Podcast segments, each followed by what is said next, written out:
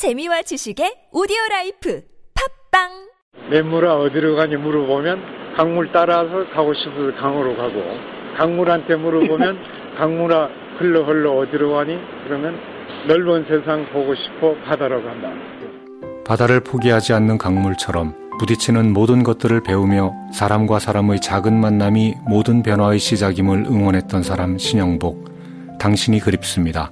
신영복 선생님 일주기 추모도서 만남 신영복의 말과 글 도서출판 돌베개 똥은 싸고 다니냐?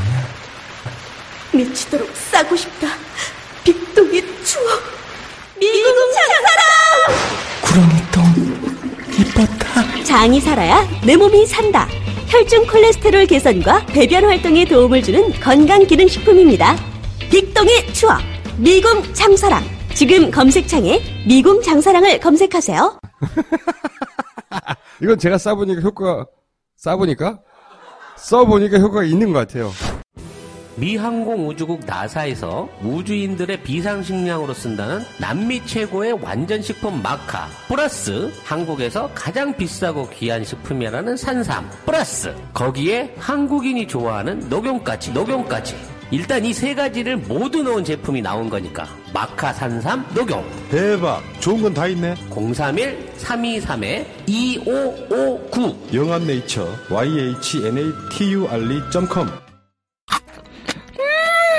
맛있어 너무 맛있어 와, 아삭거리는 소리 들려?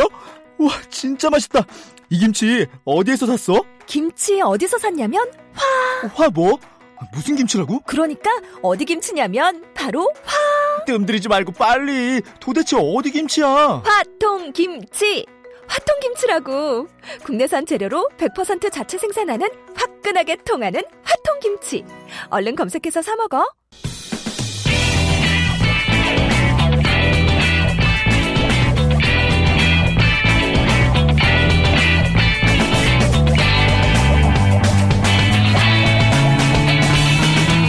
김어준의 뉴스 공장.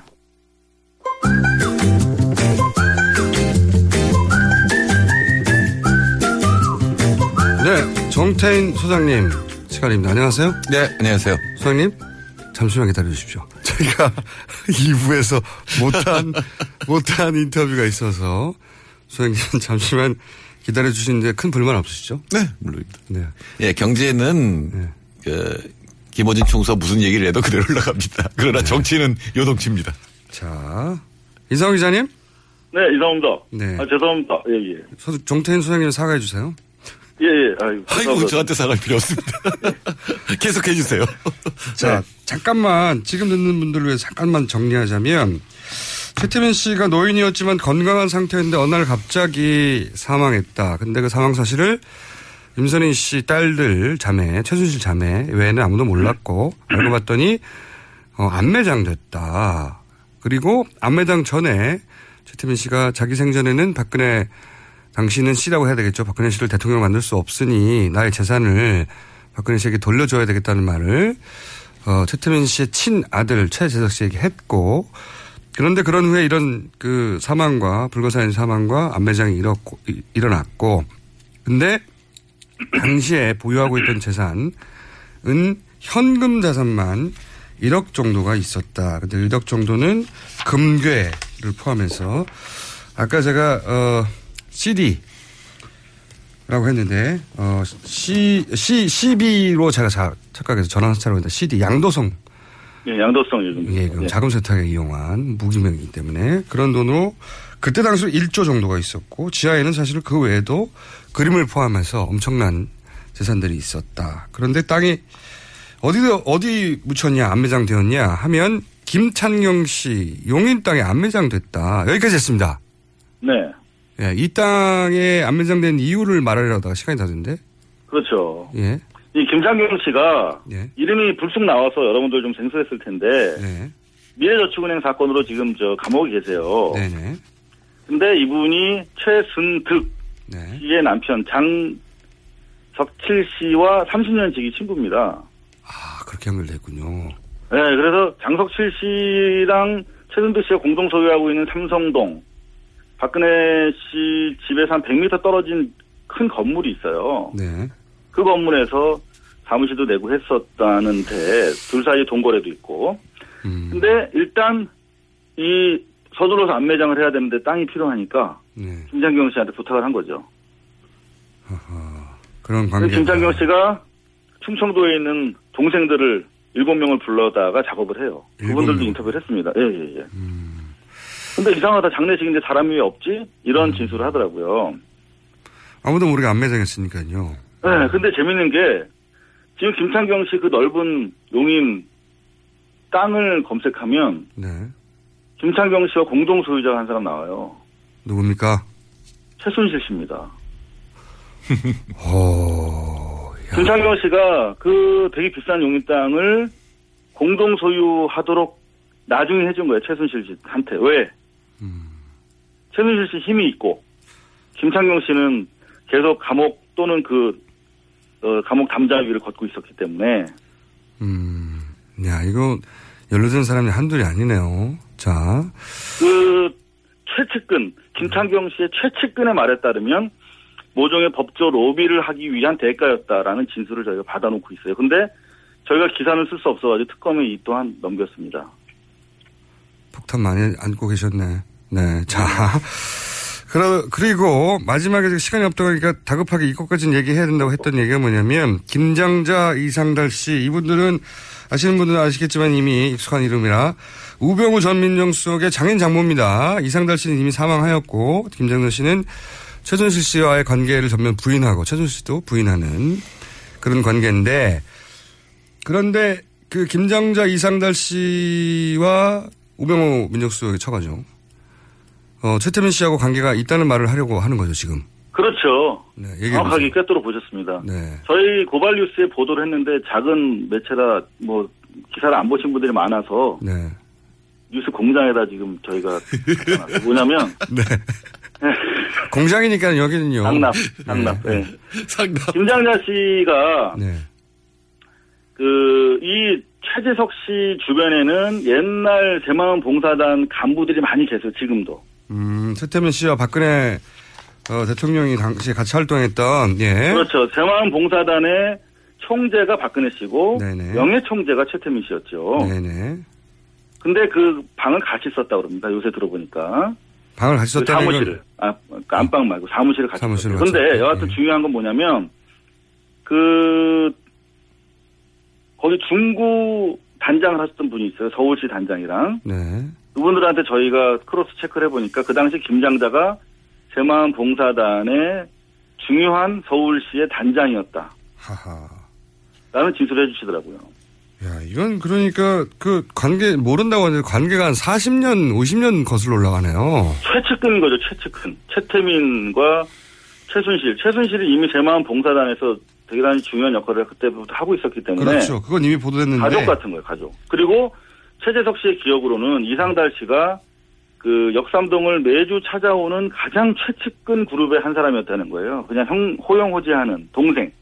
최태민 씨의 동생뻘로 취급받으며 친했던 게 이상달 씨였다. 우병우 그렇죠. 민정수석의 장인어른. 예. 그렇죠. 형 동생 하는 가족인 거예요, 가족. 그리고 김장자 씨는 최순실과 사실상 한 50년은 된 인연이다. 그렇죠. 그런 진술이 있어요. 근데 요거는 최재석 씨의 진술을 제가 당시 새마을 봉사단 간부들한테 크로스로 체크한 거기 때문에 제가 기사를 썼습니다. 물론 소송은 뭐 들어올 수 있겠죠.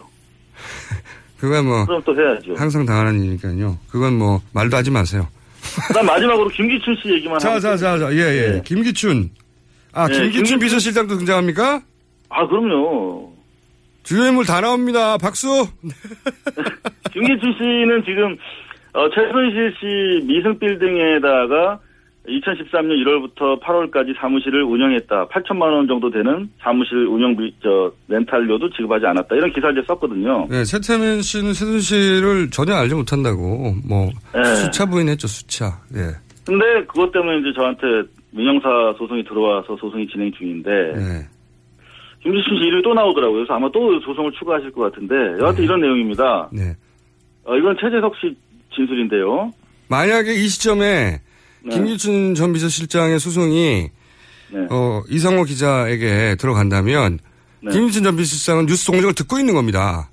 그, 예. 자, 그런데요? 자, 최태민 씨를 자주 찾아왔대요, 김기춘 씨가. 뭐라고요? 80, 84년 전후에. 84년 전후에 이미 네. 이미 김기춘 씨가 최태민 씨를 자주 찾아왔다. 그때 당시에 근해 봉사단 사무실이 네. 역삼동에 있었대요. 네. 근데 근해 봉사단 총재실에 김기춘 씨가 있는 걸 두 번 봤다. 두 번. 음. 그리고 소파의 당석에 최태민 아버지가 앉아 있었고 그 다음에 그 당석 말고 아래쪽 자리에 김기춘 씨가 있는 걸 봤다. 역시 인연은 역시 여기 4, 50년 거슬러 가는 인연이네요. 그리고 그때 당시 뭐 유경재단 관련해서 어 김기춘 씨가 가고 나서 네. 최재석 씨한테 아 저분이 참 우리한테 많은 도움을 주고 계시다. 저분 아니었으면 큰일 날 뻔했다. 이런 얘기를 했다는데 이거는 아직 확인되지 않아서.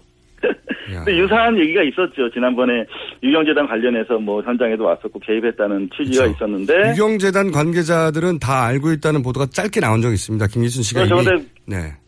예, 김기춘 씨는 간 적도 없고 개입한 적 없다라고 일단 부인했어요. 네, 팔로업 기사가 한 번도 없었는데 저도 그 기사를 봤는데 유경재단 관계자들이 김기춘 씨가 유경재단 분쟁 때도 이미 왔었고 유경재단 관계자들은 김기춘 씨가 그 전부터 유경재단과 관련이 있고 최준 씨와 관련이 있다는 걸 알고 있다라는 정도의 보도가 짧게 나온 적이 있습니다. 그렇죠. 그러니까 근해 봉사단 사무실을 최태민 씨랑 당시 박근혜 씨랑 같이 썼대요. 큰 사무실을. 같이 거기 가운데에 여섯 명이 앉고 헤드 테이블이 하나 있는 7인용 소파가 있었는데 예. 거기서 두 번 정도 목격을 했다. 김기춘 씨한테 한 번은 가서 인사도 했다. 음. 이렇게 얘기하더라고요. 그런데 거기 그 김기춘 씨에 대해서 최태민 씨가 저 양반 도움을 크게 받았다. 안 그랬으면 큰일 날 뻔했다. 근데 그거는 이제 김기춘 씨가 네. 뭐 소송이 두려워서 그런 거 아니고 일단 부인하고 계시다. 그분은 대부분 부인하니까요. 네, 그리고 그 1층에 해동 검도 연습관이 있었는데 해동 검도 연습관이 있어요. 네. 최태민 씨가 해동 검도라는 이름을 지어줬다. 거기서도 거기서도 김기춘 씨를 본 적이 있다 이렇게 주장하는 거예요. 그래서 당시에 그 나한일 해동 검도 총재한테 제가 전화를 해봤습니다. 네. 이런 진술인데 어떻게 생각하냐 했더니 해동 검도라는 이름을 지어준 건 맞다. 김, 저 최태민 씨가. 허, 참네. 근데 김기춘 씨는 본 기억이 안 난다. 이렇게 일단 진술하고 있습니다. 김기춘 씨는 여기까지입니다. 살아있으니까요. 네. 참고로 지금은 정태ን 수학님 코너입니다. 죄송합니다, 정 박사님. 아, 감사합니다. 이사오 기자님. 예, 예. 아, 이거 대단한, 이거 하나만 해도 그 자체로 핵- 폭탄인데 폭탄을 굴비굴비로 엮어가지고 지금 한꺼번에 연말 특집으로 던지셨네요. 아, 이거 네, 끝으로 한 말씀만 드리면 네. 아, 또 있어요? 네, 좋아요. 아, 예, 예. 예. 그 최재석 씨의 그 진술의 신뢰성을 저희가 확인하기 위해서 그동안 여섯 일곱 번을 만나고 계속 제가 방질 취재를 했는데 네. 어 대부분 크로스 체크가 가능한 얘기들이었어요. 근데 이제 불가능한 부분은 이제 특검에 자료를 제출했기 때문에 특검에서 강력한 수사력으로 확인해 줄 것이 분명하고요. 네. 이분이 되게 두려워하고 계세요, 사실상. 그렇죠. 아버님이 사망했다고 생각하고 조순재 씨도 사망 타살 됐다고 생각해요. 조순재 씨가 사실은 이런 이야기를 세상에 처음 꺼낸 분인데 이분이 어, 지난 대선, 지지난 대선이죠. 지지난 대선 다음날 사망했어요. 그러니까, 그러니까 재순재 조순재 씨가 이것도 이제 확인 안된 얘기입니다. 네. 어, 재산 분배에 불만이 있었다. 음, 음, 예, 워낙 이 돈이 많은데 음, 뭐 그런 뭐 구체적인 금액을 적시하기는 어렵습니다. 여하튼간에 음. 그런 과정에서 이제 어 그때 당시 MB 쪽에서 이제 양심 선언을 하지 않습니까? 그렇죠. 박근혜 대통령의 과 최태민의 관계를 처음으로 폭로한 예. 그쪽 가족이죠. 예. 그래서 여하튼 그 이분은 94년부터 지속적으로 폭력배들에 의해서 협박을 받아왔고 박재석 씨는 아 최재석 씨는 예. 실제로 많은 폭력 사건에 있어서 현재 필리핀에 도망가 있는 행동대원들에 이르기까지 다 꿰고 있어요. 이 사람이. 어허. 그럼 최순실 씨와 폭력배들의 관계도 대단히 잘 알고 있겠네요. 그 부분에 대해서도 가서 진술했대요. 아, 어떤 폭력배들이 연루되어 있었다. 뭐 주로 잠실 쪽에서 활동하던 강남 폭력배들이라고 하는데 어, 모파가 있는데. 예. 네, 이 양반이 어려서 임순희 계모라고 하죠. 그분한테 부타당하고 이제 그 너무나 구박을 받아서 넉마주의들이랑 같이 자란 거예요 어렸을 때. 예.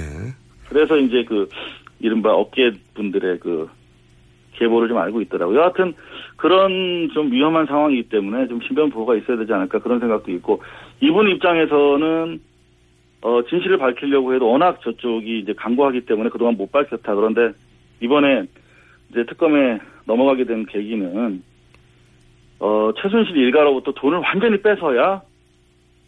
얘들이 힘을 못 쓴다. 음. 정의는 어 뭐 자기가 위험하긴 하지만 어떤 기여를 해야 될 것 같다 해서 이제 어 특검에 나가게 됐는데 반드시 이번 기회에 좀 어 저희 국가 재산이거든요 다 돈이 결국 상수하는데 자기 일조하겠다 뭐 이런 얘기도 밝히고 어, 다녀왔다고 합니다. 수십 년을 기다려서 드디어 이제 어, 공식적으로 검찰 앞에서 진술을 했군요.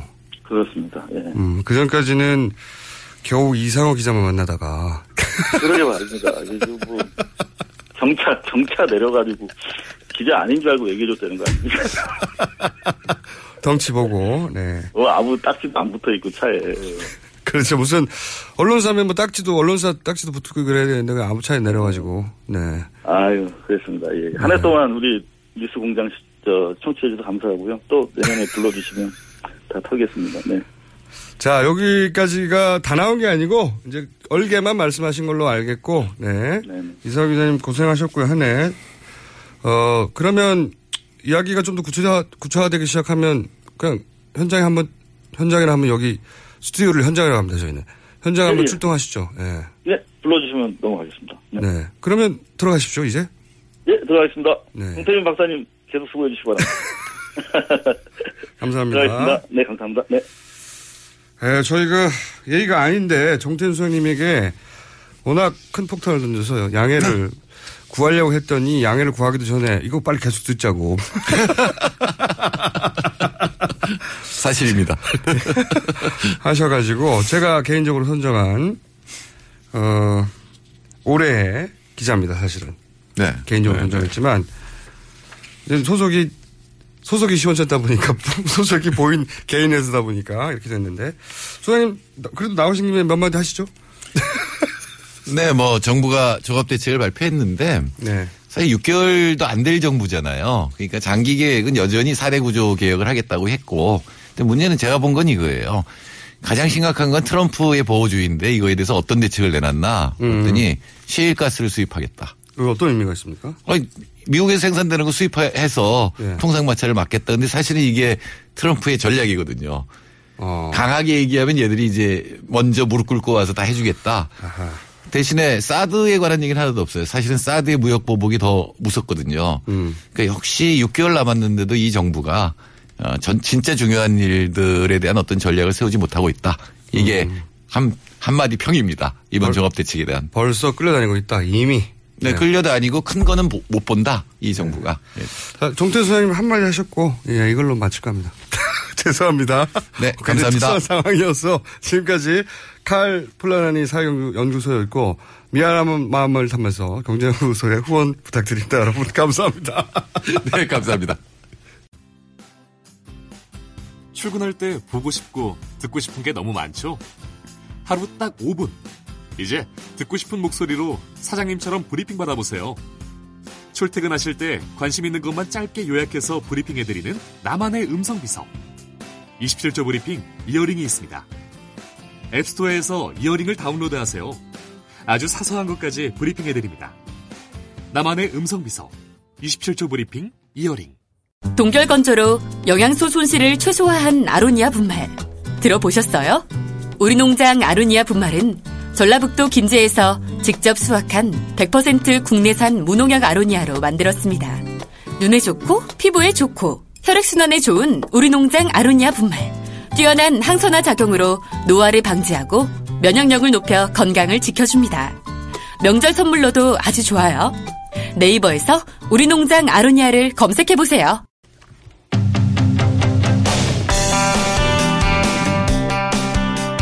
포탈 네이버가 하루 평균 9개 실시간 급상승 검색어를 인위적으로 삭제한다.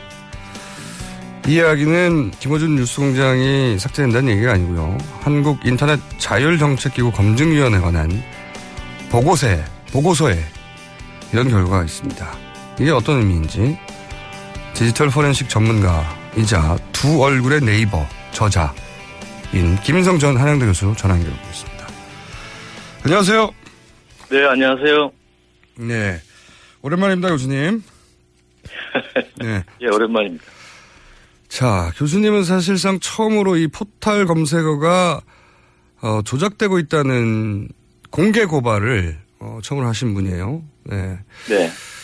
그게 이제 아주 구체적인 신뢰로 노무현 대통령 서거일 당시의 검색어를 예로 드셨기도 한, 했는데 혹시 이 이야기를 처음 듣는 분들을 위해서 잠깐 그때 설명해 주시죠.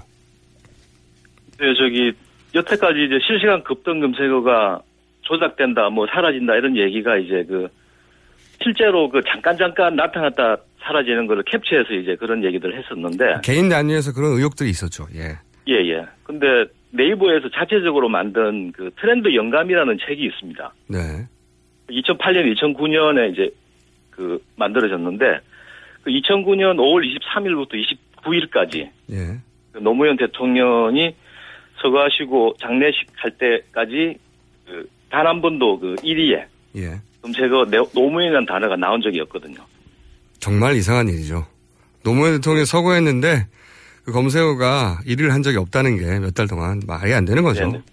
거기 저 그 둘째 날 장례식 하는 둘째 날 새벽에 잠깐 노무현이라는 단어가 나왔었는데요. 네. 저는 그때 그, 사, 뭐죠, 저, 인위적으로 이렇게 제거하다가 새벽에 그냥 실수했다, 이렇게 생각하죠. 그러니까, 그, 국장 동안 7일인가요? 9일에 7일인 것 같은데, 그동안 단 한 번밖에 그 노무현이라는 단어가 1위 한 적이 없습니다. 예. 아예 없던 적도 많고요. 저도 기억하는데. 예, 예. 어, 사실 뭐, 뉴스에서 조금만 다뤄지거나 아니면은 뭐, 그, 예능 프로에 잠깐 등장한 연예인들로 네. 실시간 검색을 1위 하고 하는데, 노무현 대통령이 서거한 날, 노무현이라는 단어 자체가 아예 등장하지 않는 시간대가 많았고, 네. 그리고 내내 잠깐 등장했다 사라지거나, 어, 새벽에 잠깐 한번 1위 한 적이 있지만 그 이후 또 사라지거나, 이 현상이 너무나 이상하다, 명백하게도 이상하다. 네. 하는 내용과 다른 여러 가지 구체적 정황을 담아서 책도 쓰셨고 공개적으로 고발도 하셨죠. 예. 네네. 어, 그런데 그 이후로도 이런 그 증상들, 현상들은 완전히 사라지지는 않았어요. 그죠? 네네. 어, 우선 이걸 여쭤볼게요. 보통은 이, 어, 이 순위는 자동으로 사람들이 많이 검색하면 검색할수록 노출되는 거 아니냐라고 생각하는데 이게 인- 인위적 개입이 기술적으로 가능은 한 겁니까? 기술, 질- 기술적 관점에서? 인위적인 개입이 없을 수가 없- 없는 게, 그, 이제 그냥 그대로 두면은, 이런 뭐, 음란물이라든지. 그렇죠. 예. 무슨 뭐, 뭐, 예를 들어서 뭐, 암살 방법이라든지 이런 네. 불법적인 게 대부분 차지할 거고요. 그렇겠죠. 당연히. 그래서 이제 그런 단어들을 계속 이제 그 체크해서 자동으로 사라지게 하는데, 네. 보통 이제 그런 검열이 존재하면 이제 우회적인 방법으로 뭐 이렇게 그 발음을 좀 틀리게 한다든가 그렇게 해서 계속 올라오거든요. 그렇죠. 그런 거는 사람이 그 개입을 하지 않으면 안 되는 네. 결국은 마지막에 사람이 개입해야 되는 겁니다. 애초부터 불법이나 혹은 19금 단어들 때문에 기술적 개입도 네네. 있고 인위적 개입도 당연히 있다. 기본적으로. 네. 근데 여기서 이제 소위 유혹을 느끼느냐 안 느끼느냐, 안 느끼느냐의 문제겠죠. 유혹을 느끼더라도 이걸 막을 장치가 있느냐 없느냐 이런 문제인데 네. 예, 예. 지금 이제 교수님이 처음 의심하신 것은 노무현이라는 단어가 노무현 서거일 내내 제대로 등장하지 않는 게 말이 되느냐 이건 인위적인 개입이다. 네네. 라고 판단하셨고 사례를 모아서 아예 책까지 내신 거고 네네. 그런데 그 이후에 이 문제가 이제 여- 여러 차례 공론화가 네. 되고 어 문제 제기가 됐지만 실제로 어 검증위원회라는 곳에서 큰 문제가 없다고 결론나지 않았습니까? 그게 제가 2011년, 12년 계속 주장해서 그 2013년 초에 네. 보고서가 이제 처음 만들어졌는데요. 네. 그때도 이제 그 외부 자문역으로 저를 토빙해서 갔었는데 네. 보니까 되게 이제 구색 맞추기더라고요. 그 최종 보고서를 그 외부 전문가가 검증을 하고 이렇게 하기로 했었는데 그런 거 없이 그냥 발표한다 그러길래 내용도 모르고 제 이름이 들어가잖아요. 그래서 제 이름 빼라라고 했던 그게 지금 2003년, 4, 2013년, 14년, 15년 이렇게 보고서가 나오는 거죠. 그러니까 제가 보기에는 키소라고 하는 게 이제 그 인터넷 업체들의 어떤 그런 외부 압력이나 이런 거를 막아보려고 힘을 모은 건데 이익단체죠 사실상. 예. 예, 제가 보기에는 뭐 거의 뭐 인터넷의 정경련이다 이렇게 생각하는 거죠. 게다가 이 외부 2013년인가 이때는 그게 처음으로 문제 없다는 결론을 냈을 때 당시 네네. 어 네이버 대표가 이 키소 대표 아니었나요? 어? 그런 위계는 잘 모르는데 네이버하고 이런 포털 업체들이 주로 이제 회원사로 해가지고요. 네. 그때 이슈가 됐던 게 이제 네이버의 검색 키워드가 조작이 되었느냐에 대한 검증이었는데 네. 실제로 뭐 전문가들이 본 건 아니고요. 법률 자문한 분들이 보고는 그렇게 나름 결론을 내고 그렇게 한 겁니다. 법률 자문한 분들이 어떻게 이 기술적인 내용을 알겠어요. 근데 실제 기술적 내용을 검증하라고 갔던 어 김인성 교수는 사실상 내용을 보지도 못했고 이름만 올라가서 물타기 예, 이용된 것 같아 본인 이름 빼달라고 했으나 기사 검색해보면 나옵니다. 같이 참여한 걸로. 근데 본인은 참여한 적이 없다는 거죠. 기술 검증에. 그 이제 그 나름 그 어떤 공정하게 해보겠다라고 하길래 네. 저는 뭐 이렇게 국내 포털들이 제대로 하겠다 그러면 항상 도와주려고 하는 입장이거든요. 네네. 그래서 가봤더니 뭐 결국은 그냥 이렇게 이름만 활용하려고 하는 그런 거였더군요. 하하, 촛불. 사실은 이 촛불 전국 때부터 이런 이야기가 불거지기 시작한 건데, 그, 예, 예. 당, 기억하십니까? 당시 사례. 예, 같은 예, 거? 예. 촛불이 2008년에 그 1년 내내 그 네이버. 트렌드 영감이라는 책 안에 네. 이명박 탄핵이란 단어가 1위 한 적이 없는 거로 나오고요. 네. 그 다음에 뭐 실제 어떤 굉장히 그 네이버가 사과문까지 발표한 거는 그 진성호 신정아 사건. 네. 그때 신정아 씨가 진성호라는 분이 뭐 이렇게 추행을 했다 이런 게 있어서 네. 그 한나라당 지성호 이제- 의원이요. 예. 예, 예. 네. 그 뭐죠 저기 저 연관 검색어에 이제 같이 이름이 뜨니까 진성호 의원 측에서 진성호 이름 빼달라 그랬는데 예. 네이버가 그 연관 검색어만 빼달라고 했는데 실시간 급등 검색어에서 빼줘가지고 음. 그때 부탁하지도 않은 걸 왜 뺐냐 다른 포털들은 아무것도 안 해줬는데 아니, 당시, 그래서 당연히 주목받는 정치적 사안이고, 거기에 정치인 이름이 거론되는데, 빼달라고 하니까. 빼다, 빼줬다는 거 아닙니까? 그죠? 그렇죠 음. 그런 사례들이 이제 실증적으로 여러 개가 나왔기 때문에 음. 지금 뭐 손대지 않는다 이런 얘기는 전혀 신빙성이 없죠. 이렇게 문제 없다고 자체 보고서가 났고 키소라는 이름으로 나왔지만 사실 거기에는 법률 전문가들이 보고서가 문제 없다고 한 것이지 실제 이 검증을 해낼 수 있는 기술적 자문 역할을 하는 외부인들은 제대로 참여한 적도 없고 교수님 자체도 참여한 적이 없고 그러면 이- 같이 이름만 나갔다. 예, 예. 2013년은 그랬고요. 예. 그래서 이제 뭐 마지막으로 한 말씀 드리면은 그 검색이라고 하는 게 그 국민들이 관심사가 들어오는 거잖아요. 그러면 네네. 포털 측은 다 알- 누가 어떤 관심이 있는지 그렇죠. 뭐 성별이나 나이나 지역인 다 알기 때문에 이런 게 공개되지 않고 악용되면은 뭐 우리들의 생각을 이미 다 알고 뭔가 정치적인 게 개입이 되기 때문에 네.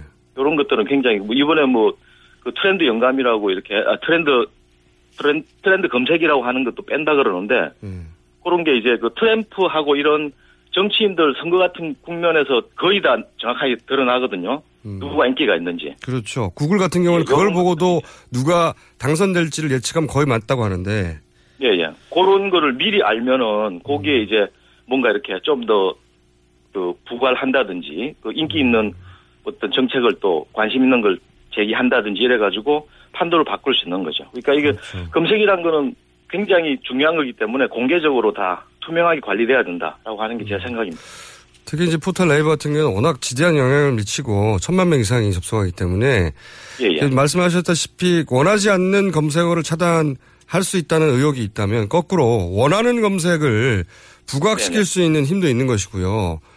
네네. 그런 방식으로 여론에 개입하거나 여론을 움직일 수 있는 큰 tool을 가지게 되는 거니까 권력이 그런 그렇죠. 유혹을 느끼게 느낄 수 있기 때문에 이건 완전히 투명하게 해야 한다.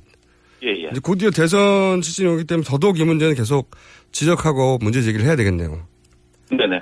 그 잠깐 그 사례 말씀드리면 한명숙 서울시장 후보 때 네. 여론조사가 10% 이상 차이가 났었는데 언론 발표가 네. 실제로는 0.6% 차이가 났거든요. 결과적으로는. 근데 나 이후에 보면은 검색 트렌드 검색량으로 보면은 거의 비슷했어요. 그러니까 공- 검색이 공개적으로 같은 것들이 공개됐다면은 사람들이 아 박빙이구나라고 하고 지지자들이 더 모일 수가 있었는데 음, 그런 게 가려지니까 그렇죠. 여론조사 결과만 보고 이제 그 지지자들이 투표를 안 하고 이런 현상이 많이 생긴 거죠. 영향을 끼친 사례로 어, 교수님은 의심하고 있는 그런 네네. 이야기를 하시는 거고 그게 이제 과거에 그랬다면 앞으로 그러지 말라는 법이 없으니 이 부분에 대해서 예. 네이버가 검색어에 관해서는 굉장히 투명하게 해야 되고 그걸 강제해야 된다 그런 문제 제기신 거죠. 예, 예. 그 방송이나 이런 것보다 훨씬 위력적이기 때문에 맞습니다. 방송도 지금 뭐 그런 탄압 사례들이 많잖아요. 예. 근데 지금 검색이나 이런 것에 대해서는 전혀 이런 얘기가 안 나와요. 그러니까 분명히 압력이 가고 있을 텐데 이런 얘기가 안 나오는 거기 때문에 저항하게 하고 있다고 하는 표시가 없다면은 네. 무역하고 있다 이렇게 판단해야 됩니다. 알겠습니다. 오늘 말씀 감사합니다. 이 이슈는 예. 저희가 앞으로 지속적으로 관심을 가지고 짚어보려고 하니까 그때 때 연결하겠습니다. 감사합니다. 네. 지금까지 김인성 전 한양대 교수였습니다.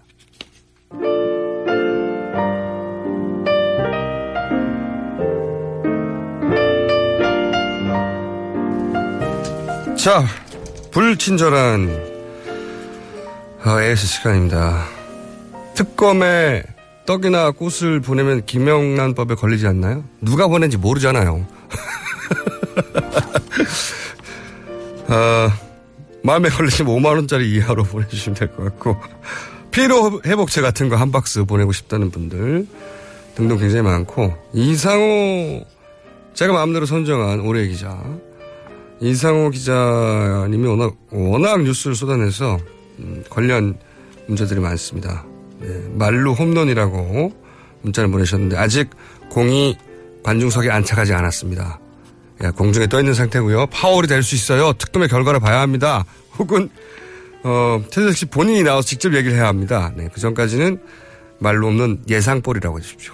네, 그리고 어, 뉴스공장은 언제든지 반론의 기회가 열려있기 때문에 앞서 이상호 기자 인터뷰 관련해서 김기춘 전 비서실장님의 반론 제가 봤습니다. 네.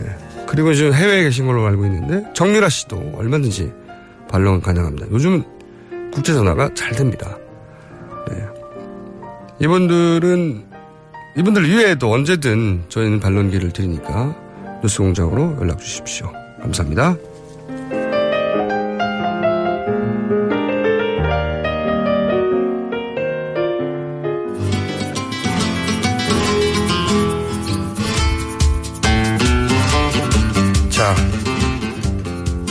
걸리면 뼈도 못 추리게 되는.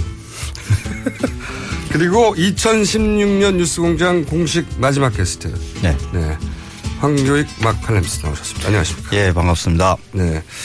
이상훈 기자 폭탄들 보셨죠? 예, 예, 들었어요. 네. 어. 쾅쾅쾅쾅쾅 터지고. 예전에는 이런 말 잘 안 믿었거든요. 원래 이런 거 싫어하시잖아요. 약간 예, 이렇게. 예, 음모론 뭐 네, 이런 거. 그러니까 뭐 정확한 이렇게. 팩트 없는 이야기들. 그렇죠. 네. 그런데 요즘은 믿어요.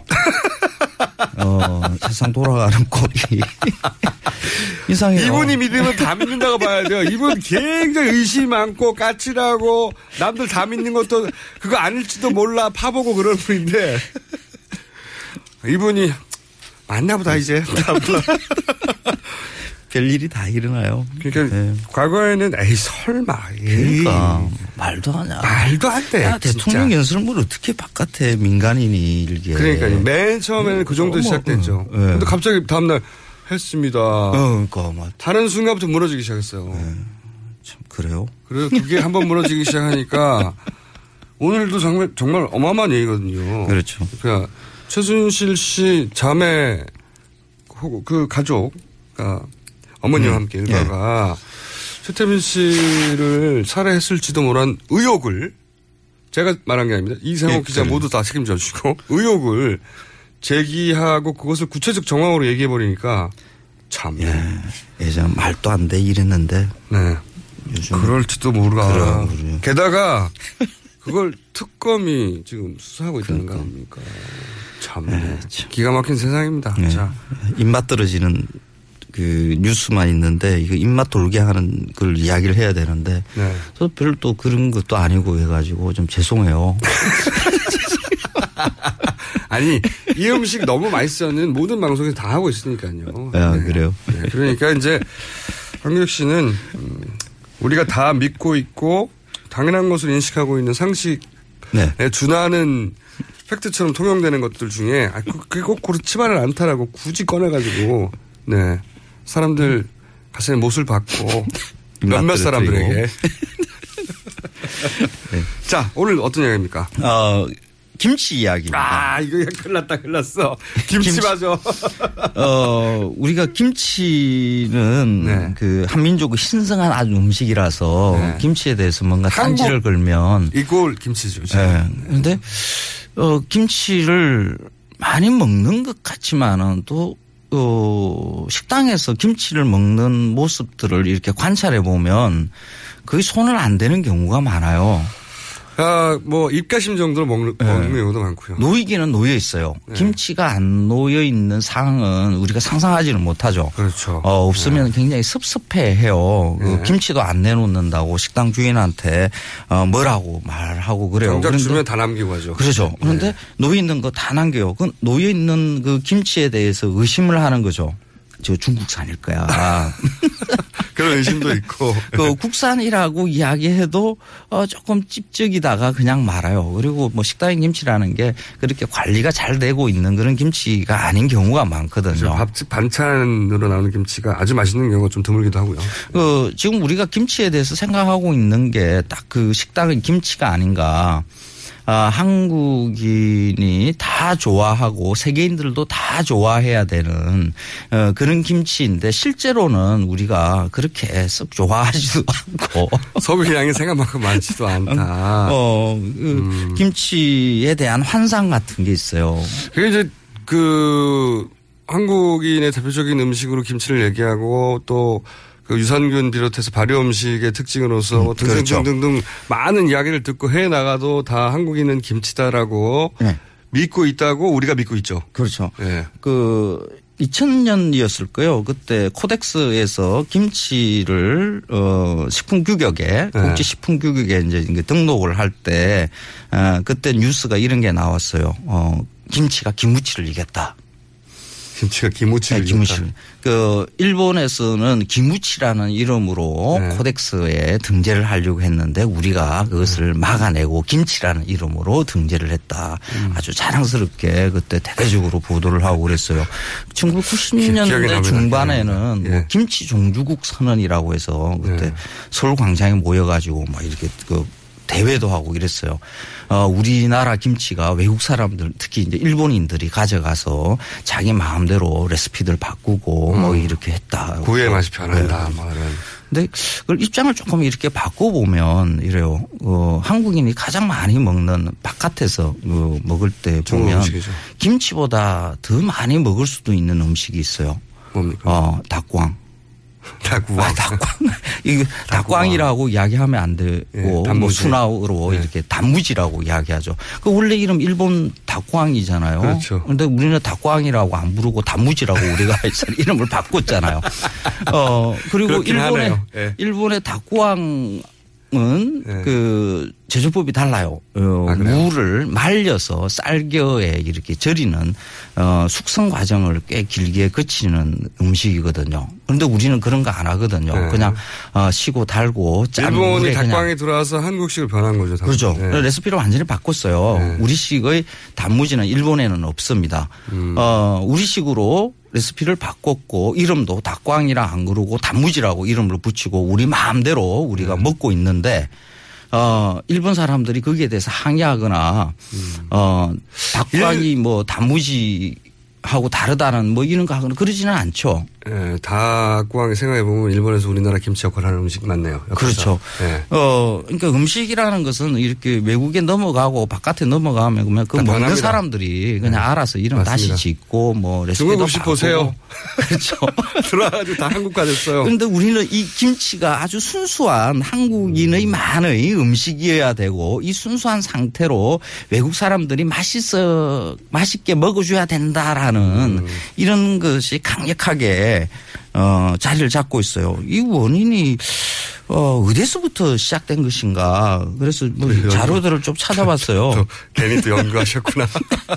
아니 어. 기본적으로는 예. 이 국가적 단위에서 이제 우리나라가 소국이고 그 자존감이 네. 좀 왜소하고 우리끼리 그 변방 의식 가지고 있고 이런 영향도 분명히 있죠. 그래가지고 이제 과도한 음식을 부여한 과도한 의미를 부여하는 거죠 김치에 대해서. 그 제가 늘 이야기하는 게 우리나라 사람들이 음식에다가 민족주의를 강력하게 붙여놨다라고 이야기를 네. 과도한 하잖아요. 의미 부여를 하는 어, 거죠. 이 지점이 그 민족 조선에서는 사실 뭐 민족이란 개념도 없으니까 우리나라 음식, 조선 음식이 최고야 이런 것들 이야기 안 해요. 유학자들이 또 음식 이야기하는 걸 끓이거든요. 그런데 네. 이런 그렇죠. 음. 이런 생각이 처음으로 이제 등장하는 게 일제강점기에 1920년대거든요. 음. 예, 제가 한 문장 한번 읽어볼게요.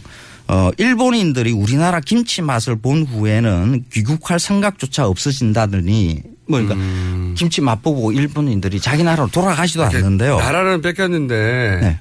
그나마 붙들고 있는 게 이제 김치 맛이 더 맞습니다. 낫다 이런 맞습니다. 거죠. 예. 예. 서양 사람들도 대개는 맛만 보면 미치는 것이 나는 서양 음식을 먹고 그렇게 미쳐보지 못한 것에 비하면 아마 세계 어느 나라 음식 가운데든 우리나라 김치는 조금도 손색이 없을 뿐만 아니요 음. 나에게 물을 것 같으면 세계 제일이라고 하겠습니다.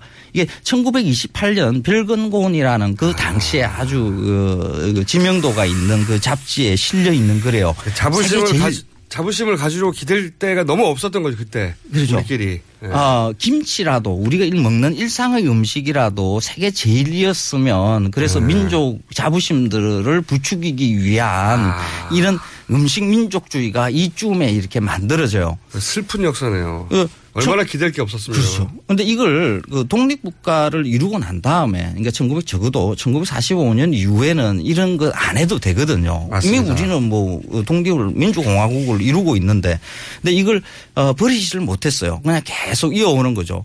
이 1928년에 이미 김치를 세계 제일이라고 이렇게 선언할 정도면 지금 한 근 90년 거의 100년 가까이 되지 않습니까? 그러면 지금 세계인의 식탁 위에 다 김치가 놓여 있을 정도의 시간은 지났죠. 어, 그런데 그때 당시에 1928년의 생각이 그대로 지금도 생각만 유지를 하고 현실은 전혀 그렇지 않은 일이 벌어지는 거죠. 저는 이렇게 생각합니다. 이게 식민지 시대에 우리한테 조선을 원래 당하기도 쌀 정도로 조선놈이 뭐 그렇지 하고 말하는 그런 어 어떤 그 왜소한 예. 왜소한 변방 의식 그거를 내면화해 가지고 아직도 우리가 조그만 민족이고 그러다 보니 뭐 기댈 데를 찾고 있는 아 굉장히 서글픈 자의식이네요. 그렇죠. 근데 이, 이 현실에서 정치인들이 또. 교묘하게 또 이야- 이용을 해 먹는 거죠. 달라붙어 가지고. 어, 돈 빼먹기 아주 좋은 아이템이거든요. 그 국민들이 가지고 네. 있는 애국심, 어, 민족주의 이걸 살살 건드리면서 예산들을 만들어내는 거죠. 또, 또 황, 황 선생님 그런 거 못 보잖아요. 저놈들 또 저런다 이러고. 그래서 김치를 세계화해야 된다 하면서 뭐 김치 세계 뭐 연구소도 만들고요. 네. 어, 외국의 유명한 요리사들을 불러와서 김치를 가지고 할 수 있는 음식들 뭐 이런 아. 것도 하고요. 외국에 나가서 김치 공짜로 이렇게 입에 음. 넣어주고 맛있다라고 이야기하는 것을 어떻게 하든지 간에 카메라에 담아서 우리나라 음. 방송 그 어, 시청자들한테 보여주고 민족적 자부심 느끼게 해주고 음. 우리 정부가 이렇게 열심히 지금 일을 하고 있지 않느냐. 그 중간 중간에 이제 정치인들이 등장하는 거죠. 음. 오케이, 오케이. 동의합니다. 네. 예, 등장하고 이러면 아저 정치 잘한다. 네. 아, 표 끌고 모으고 그 관련자들이 또 돈을 가서 챙겨가고 하는 이런 일들이 그 만들어지는 거죠. 식민사관이라고 볼 수 있겠네요. 그렇죠. 식민사관이 우리한테 주입한 우리 우리의 외세어진 자의식 그걸 기반으로 계속 정 그게 한 번도 넘어간 적이 없는 거예요 제대로. 그 정치라는 것은 늘 이야기하는 일상이거든요. 우리가 음. 그 정치 지도자들 몇몇 정치 체제들을 바꾼다고 해가지고 그 민주공화 정에 맞는 정치를 잘 할 수 있다라고 저는 생각하지 않아요. 시민들이 민주공화 정에 맞는 그런 생각들, 일상의 생각들을 가져야 되는 거죠. 그 우리나라 헌법이 그렇게 돼 있잖아요. 대한민국은 민주공화국이다. 한민족 공화국이 아니거든요. 그러니까 일상의에서 민족 공화정에? 맞게끔 생각을 해야 되는 거죠. 김치를 올해 가지고 방송 끝나가고 있습니다. 아 그래요? 아 벌써 그렇게 네, 됐어요. 올해 방송 여기서 마칩니다. 황교익 마칼렘 스트고요. 어, 저는 김원준이었습니다. 월요일이 내년이네요. 네, 월요일 날 아무런 특집 없이 뵙겠습니다. 새해 복 많이 안녕.